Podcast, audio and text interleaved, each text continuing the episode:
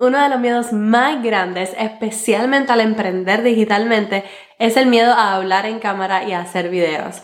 Y lamentablemente, hoy en día, hacer videos, especialmente para las redes sociales, para conectar con tu audiencia, tiene un impacto enorme en tu contenido y en tu negocio digital. Por eso hoy quisiera hablarte sobre cómo perder el miedo a grabar videos para tu emprendimiento digital.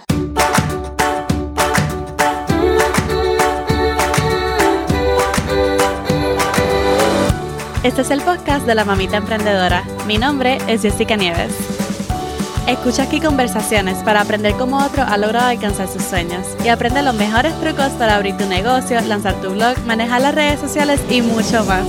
Eso no es lo único, hablaremos también de nuestra vida de madres y cómo hacer de todos nuestros sueños poco a poco una realidad. Antes de comenzar, quisiera decirte que no te preocupes por tener este miedo de hablar en cámara o de los videos, porque definitivamente no eres la única. Somos muchos y me incluyo porque yo cuando decidí emprender, decidí emprender como creadora de un blog. Yo emprendí con mi blog, mamitaemprendedora.com, So, mi pensamiento con un blog era yo voy a brindarle valor a todas esas mamitas emprendedoras que están buscando respuestas por Google. Lo voy a hacer por mi blog porque lo voy a hacer desde el sofá de mi casa con moño arriba y en pijamas. Y aunque eso fue posible gracias a mi blog y gracias a Pinterest, la realidad es que mi contenido no despegó hasta que me mostré por las redes sociales, especialmente por TikTok. Así que necesitas mostrarte en cámara, necesitas hacer videos para tu negocio y emprendimiento. No, pero ayudaría muchísimo a tu emprendimiento y tu negocio digital grabarte en cámara y hacer videos para conectar con tu comunidad y alcanzar más personas? Yes, absolutely. Definitivamente, tenlo por seguro un 100%. Lo que quisiera decirte hoy es que número uno, siempre piensa en los beneficios. Siempre piensa en los beneficios. Como dueña de negocio, como emprendedora, qué es lo mejor para mi emprendimiento. Y muchas veces va a incomodar, muchas veces no te va a gustar, pero eso es algo que me fascina del emprendimiento, que cuando tú comienzas tu propio negocio, hay mucho desarrollo personal. Tú te vas a encontrar todo el tiempo haciendo cosas fuera de tu comfort zone, porque estás pensando en tu negocio, ¿ok? Ahora eres dueña de negocio, ahora tienes un emprendimiento y quieres hacer todo lo que sea posible para que tu emprendimiento crezca. Así que créeme, siempre piensa en los beneficios. ¿Cómo esto va a beneficiar mi, mi, negocio? ¿Cómo esto va a beneficiar mi emprendimiento? ¿Vale la pena? Y esa pregunta te aseguro que no solamente te la debes hacer con videos, sino con muchas cosas en tu negocio, como por ejemplo en ads. ¿Debo pagar por ads? Bueno, te va a costar, pero sí es algo que también vale la pena. Así que ahora como dueña de negocio piensa cómo me va a beneficiar hacer videos y créeme que tu, tu negocio va a crecer con videos. Los beneficios son grandes porque ahora mismo es short form content. Este contenido corto en video está creciendo por todos lados. Por TikTok, por Facebook, por Instagram, por Pinterest, por YouTube, por todos lados. Lo segundo que puedes hacer es que siempre te dirijas a una persona, a una persona solamente. Cuando hagas tus videos, piensa en tu cliente ideal para quién yo estoy creando este video, a quién yo estoy ayudando.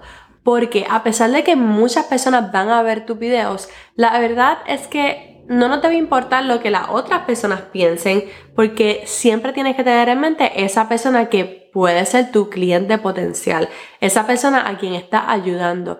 Tú vas a crear ese contenido pensando en esa persona y dirígete a ella. Que no importa quién va el video, que no importa a quién llegue el video, lo más importante es que tu video llegue a tu cliente ideal o a tu comunidad ideal. Ahora, lo tercero que puedes hacer es que siempre escojas un buen lugar para grabar. Obviamente, si yo te digo, graba tu video en el mall, graba tu video en el centro comercial, te va a paniquear, te va a, a friquear, como decimos los boricuas.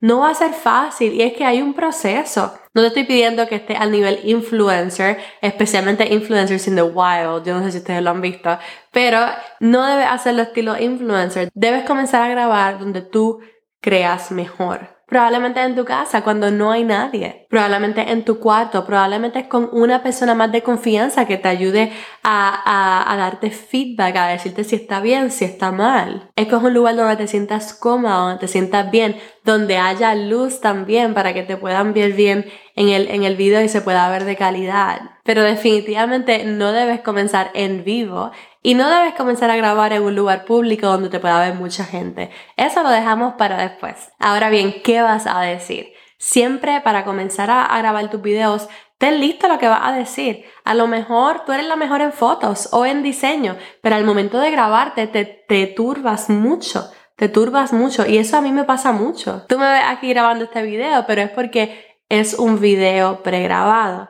y porque yo pauso mucho, yo paro los clips mucho, yo, yo repito las cosas mucho, no es en vivo. Y lo más importante es que yo tengo aquí ya lo que estoy diciendo. No lo estoy improvisando. Hay personas que son perfectas para improvisar y que pueden decir las mejores palabras en un santiamén, pero yo no. Y posiblemente tú tampoco. Somos más introvertidos y eso está bien.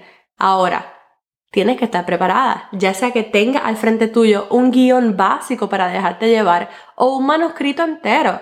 O también, como les dije hace par de videos, pueden usar el app de teleprompter para que tengas un guion o un manuscrito de lo que tú quieres decir y grabarte mientras lo lees. Pero ten siempre listo lo que vas a decir, ya sea que lo escribas en post-it notes, que tengas tu computadora o que uses el teleprompter app. Cualquiera de esas soluciones te va a ayudar. Yo creo que el último consejo que te quiero dar hoy es que practiques.